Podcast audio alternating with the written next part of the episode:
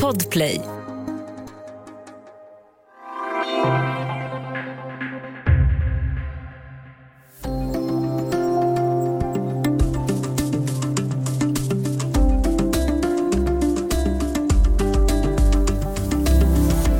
En solstorm som träffar jorden och slår ut internet. Ja, det skulle kunna hända inom vår livstid och vi måste vara förberedda menar experter bakom en ny studie. För i värsta fall kan kraftfulla utbrott på solen orsaka en internetapokalyps. Men varför är internet så skört och hur kan vi skydda den teknik som gör så mycket av vår kommunikation möjlig? Välkommen till Studio DN. Jag heter Ylke Holago.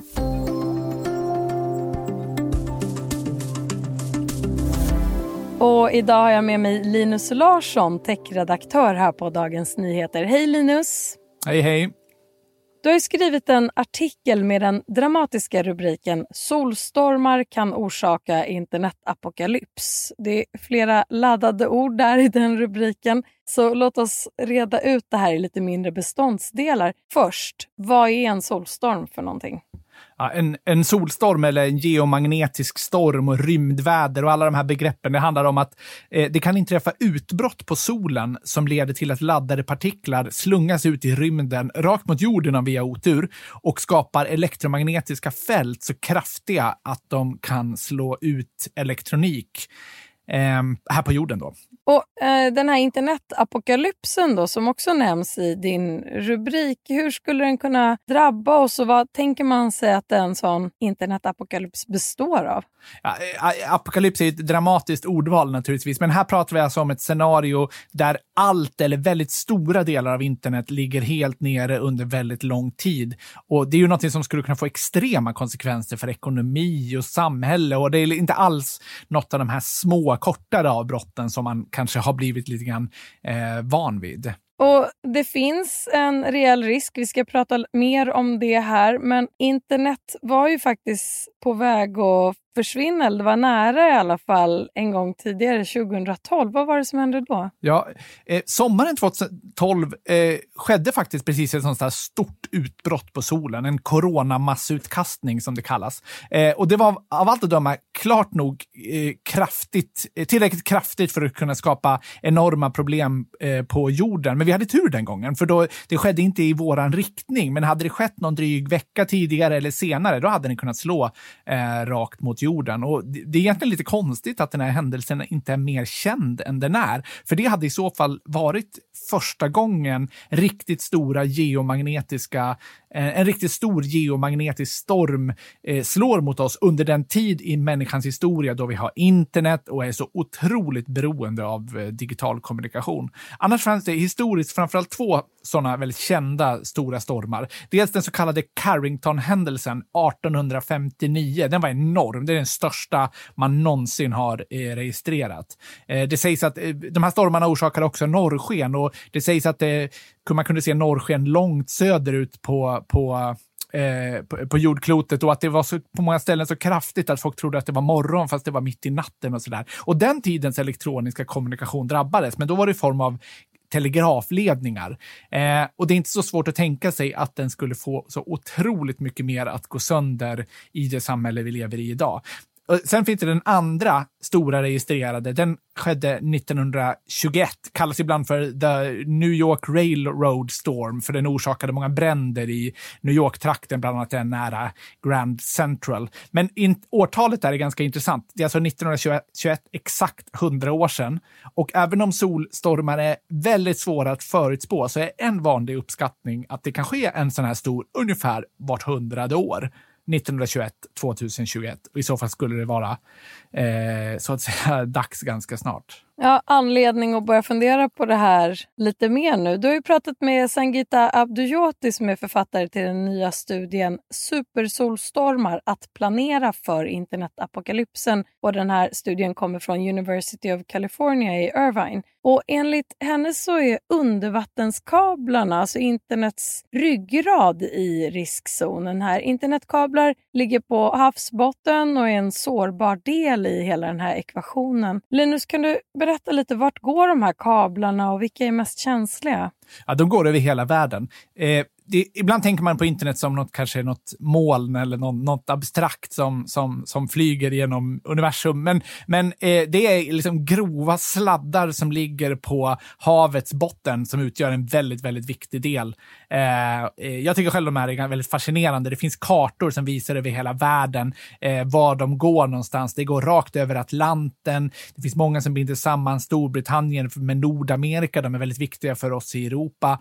Eh, de löper rakt över Stilla havet. Det byggs faktiskt just nu en som ligger på den iskalla botten i norra ishavet runt Rysslands norra gräns och ska binda samman Murmansk med, med Vladivostok. Så att de, de finns så att säga överallt. Och de, de här eh, eh, när man pratar om solstormar så är det väldigt sedan länge känt att det här kan slå mot till exempel elförsörjning, att det är eh, långa elkablar som, som kan drabbas. Och det är sant, men och då skulle man kunna tro att de här undervattenskablarna som binder samman internet skulle klara sig ganska bra, för de är nämligen fiberkablar, det vill säga de leder inte elektricitet, utan de leder, eh, de leder fiberkablar leder ju ljus. Men, men saken är att de är riktigt långa, de har en slags eh, förstärkningsutrustning placerad längs med kablarna och de behöver el. Funkar inte de, då funkar inte heller kabeln. Och därför så har då eh, eh, den här forskaren kunnat räkna fram vilka kablar som, som i olika scenarion skulle slås ut och hur lite som skulle vara kvar av till exempel kopplingarna över Atlanten om en eh, tillräckligt stor solstorm eh, eh slår till mot jorden. Och vad kom studien fram till? Vilka, vilka kablar ligger sämst till? Ja, men det, det, den här strålningen blir som, som kraftigast eh, på, på eh, norra, långt norrut och långt söderut, närmast polerna helt enkelt. Men det är också väldigt, väldigt mycket som ligger inom det, inom det fältet. Till exempel en lång rad kablar som går över just Atlanten ligger väldigt, väldigt risigt till. Eh, så hon har då kunnat räkna ut eh, att med en viss styrka, då försvinner all uppkoppling över Atlanten till exempel. Eh, Asien ser ut att klara sig snäppet bättre. Eh, I något scenario kan man räkna på att Eh, på att Australien skulle visserligen behålla uppkopplingen till Nya Zeeland och några närliggande öar, men skulle ha på sin höjd en kabel kvar som leder till eh, Jakarta och Singapore. Tror jag det, var. Så, att, så att det man skulle få kvar är så att säga ett väldigt stympat internet med eh, väldigt många färre kablar som kan transportera trafiken. Här kablarna är ju extra utsatta jämfört med till exempel serverhallar. Var, på vilket sätt? Ja, dels så är ju de här jättelika anläggningarna, serverhallarna som, ja vi har ju, Facebook har ju byggt en sån väldigt, väldigt stor i, i eh, eh Luleå till exempel. De, de är betydligt lättare lättare att skydda, kommer den här rapporten fram till. Dels för att de, man, man, kan, man kan installera utrustning som inte är särskilt dyr som, som skyddar mot den här typen av överlastningar. Och sen så sträcker de sig inte över en lika stor del av jordklotet som, som kablarna. Dessutom ska det förstärkas ytterligare av att de ligger under vatten, för liksom saltvattnet gör att, gör att det här bara, bara slår hårdare. Så att det är, inte liksom, det är inte den typen av anläggningar, det är inte heller privatpersoners datorer i så hög utsträckning, utan, utan hon pekar just på undervattenskablarna som, som eh, eh, extremt sårbara. Dessutom, om utrustning där nere på botten slås ut så är det inte trivialt att dyka ner och eh, laga det alla gånger. Vi ska ta en kort paus och sen prata vidare om solstormar, rymdväder och hotet mot internet.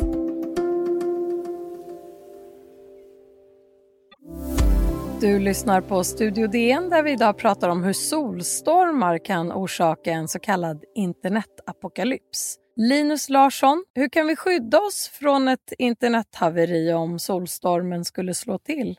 Ja, det, så här är det med solstormar, att även om de är väldigt svåra att förutse så eh, kan man notera dem när de händer och de når inte eh, jorden lika snabbt som, som ljuset. Som ju, eh, då skulle man knappt få någon förvarning, förvarning alls. Men, men, men det sägs att mellan, mellan 13 timmar och fem dagar skulle vi i så fall ha på Så det skulle bli en, liksom en frenetisk tid av, av förberedelser där man vet att eh, eh, snart, snart slår det här till. Och, Eh, eh men exakt vad man ska göra under den tiden är inte helt lätt att säga och det verkar inte finnas några planer riktigt för, för, för vad man skulle göra.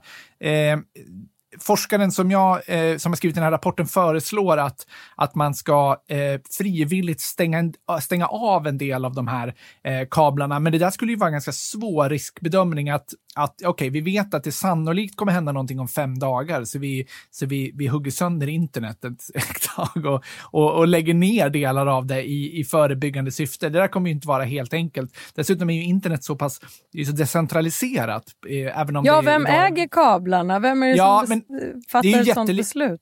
det är ju stora, stora företag som, som, som driver de här. Eh, eh det, Telia är en sån aktör faktiskt som har en del eh, kablar av, av ganska stora dimensioner. Eh, men, men sen är det ju så, i och med att det är så många olika företag och olika aktörer så finns det ingen, liksom ingen riktigt samordnad plan och inte en eh, person eller en, ett, en organisation som kan ta beslutet hur man ska hantera det här, utan det skulle man liksom behöva göra upp någon form av gemensam plan för.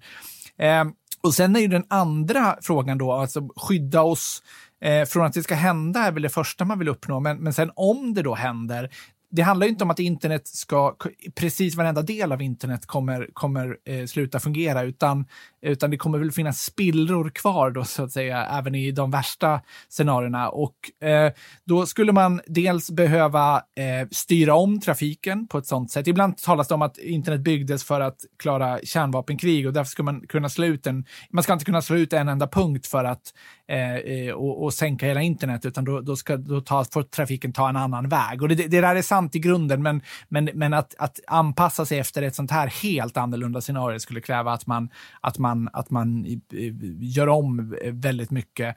Och sen är det frågan också, okej, okay, så att vi har eh, ett eh, hjälpligt fungerande internet, men vi har inte alls plats för all den trafik, internettrafik som vi, som vi använder idag. Då kanske då kanske det vore klokt att eh, göra en prioritering eh, under en krisperiod. Det kanske finns, eh, man kanske borde liksom stänga ner Youtube i en vecka och låta den mer samhällsviktiga eh, informationen eh, eh, flöda tills man har kommit på, på fötter igen. Men det där finns inte heller några självklara planer för. Det är en massa aktörer, massa olika internetoperatörer som skulle behöva vidta eh, sådana eh, åtgärder. Och jag, jag, jag, möjligen att den här studien som har fått ganska stor uppmärksamhet kan vara lite startklocka för, för sådana diskussioner. Det finns liksom forum där stora viktiga aktörer som styr delar av internet eh, eh, träffas och pratar om sånt här. Men, men, men det verkar inte finnas någon krisplan klar än i alla fall. Och Hur sannolikt är det att vi drabbas av en sån här solstorm som ställer till med allt det här som eh, till exempel studien varnar för och som vi diskuterar här idag? Eh, ja, men man ska komma ihåg det här att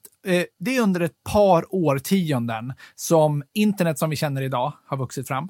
Eh, som vi har fått eh, mobiltelefoner, som att vi har digitaliserat hela våra samhällen, gjort oss extremt beroende av eh, digitala eh, kommunikationer.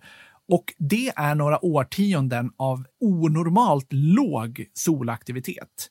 Vi har liksom, det är liksom extremt lugnt på solen som har rådit och, och vi kan liksom inte... Så, att, så att den här utvecklingen har liksom fått ske i skyddad verkstad. Den, det är inte, vi kan liksom inte räkna med att det lugnet ska fortsätta utan eh, det verkar som att vi, vi snarare är i slutet av en sån cykel av, eh, av eh, låg aktivitet.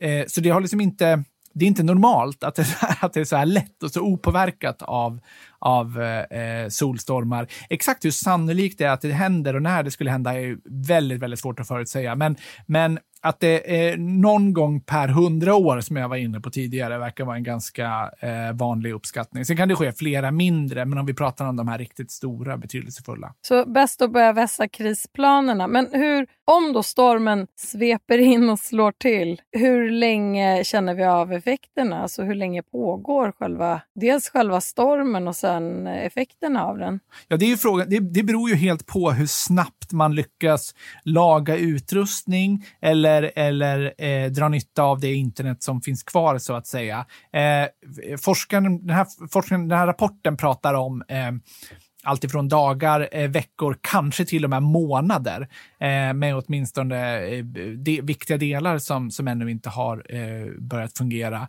Och det, det, det, det, här är ju en typisk sån man brukar kalla det så Black Swan-event, alltså en väldigt osannolik händelse som, eller osannolikt ska jag inte säga för det, det, det sker ju med, med ojämna mellanrum, men någonting som, som, som vi upplever som så avlägset att det blir svårt att det verkar vara svårt för människor att verkligen ta in och planera för någonting sånt, att någonting sånt ska kunna hända. Vi har ju precis, eh, vi är i en pandemi. Alla har egentligen, alla som har minsta koll på läget vet ju egentligen att en pandemi skulle förmodligen inträffa igen förr eller senare på jordklotet.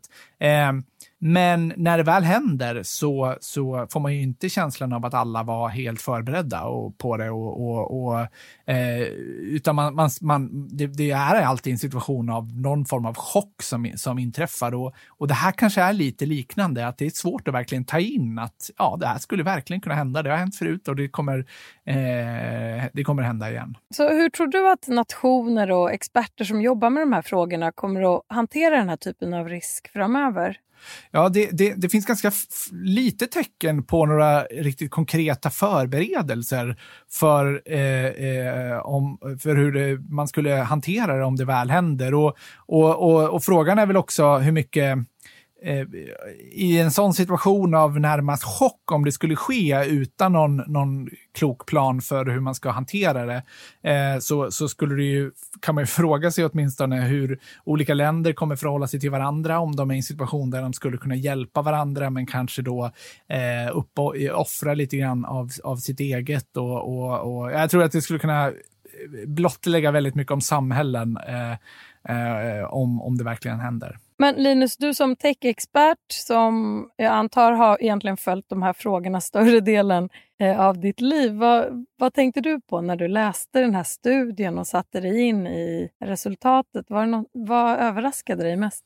Ja, men det, det är nog eh, att det, det, det, det, är nog det här att vi har inte levt under normala omständigheter när vi har byggt upp våra digitala samhällen. Vi har, vi har eh, skapat det moderna internet och, och alla våra digitala kommunikationer i en skyddad verkstad och eh, under mycket lättare omständigheter än, än, än vad som är normalt. Och förr eller senare så kommer vi nog ställas inför ett en situation där, eh, eh, där vi påverkas av eh, solstormar och rymdväder och, och, och, och, det kan ske en riktigt stor eh, eh, sån händelse på jorden. Och, och eh, det är nästan svårt att förutse, föreställa sig hur, eh, vad, vad, det skulle innebära när liksom internet, eller nästan hela internet, har, har slutat fungera under, under så pass lång tid. Vad det gör med ekonomin, vad det gör med samhällen och vad det gör med liksom, eh, vårt vanliga sätt att leva. Tack så mycket Linus Larsson, techredaktör på Dagens Nyheter. Tack. Vill du höra av dig till oss på poddredaktionen så går det bra att mejla studiodn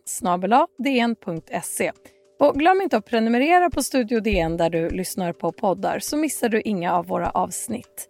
Studio DN görs för Podplay av producent Palmira Kokare ljudtekniker Patrik Miesenberger, teknik Oliver Bergman på Bauer Media och jag heter Ylke Holago.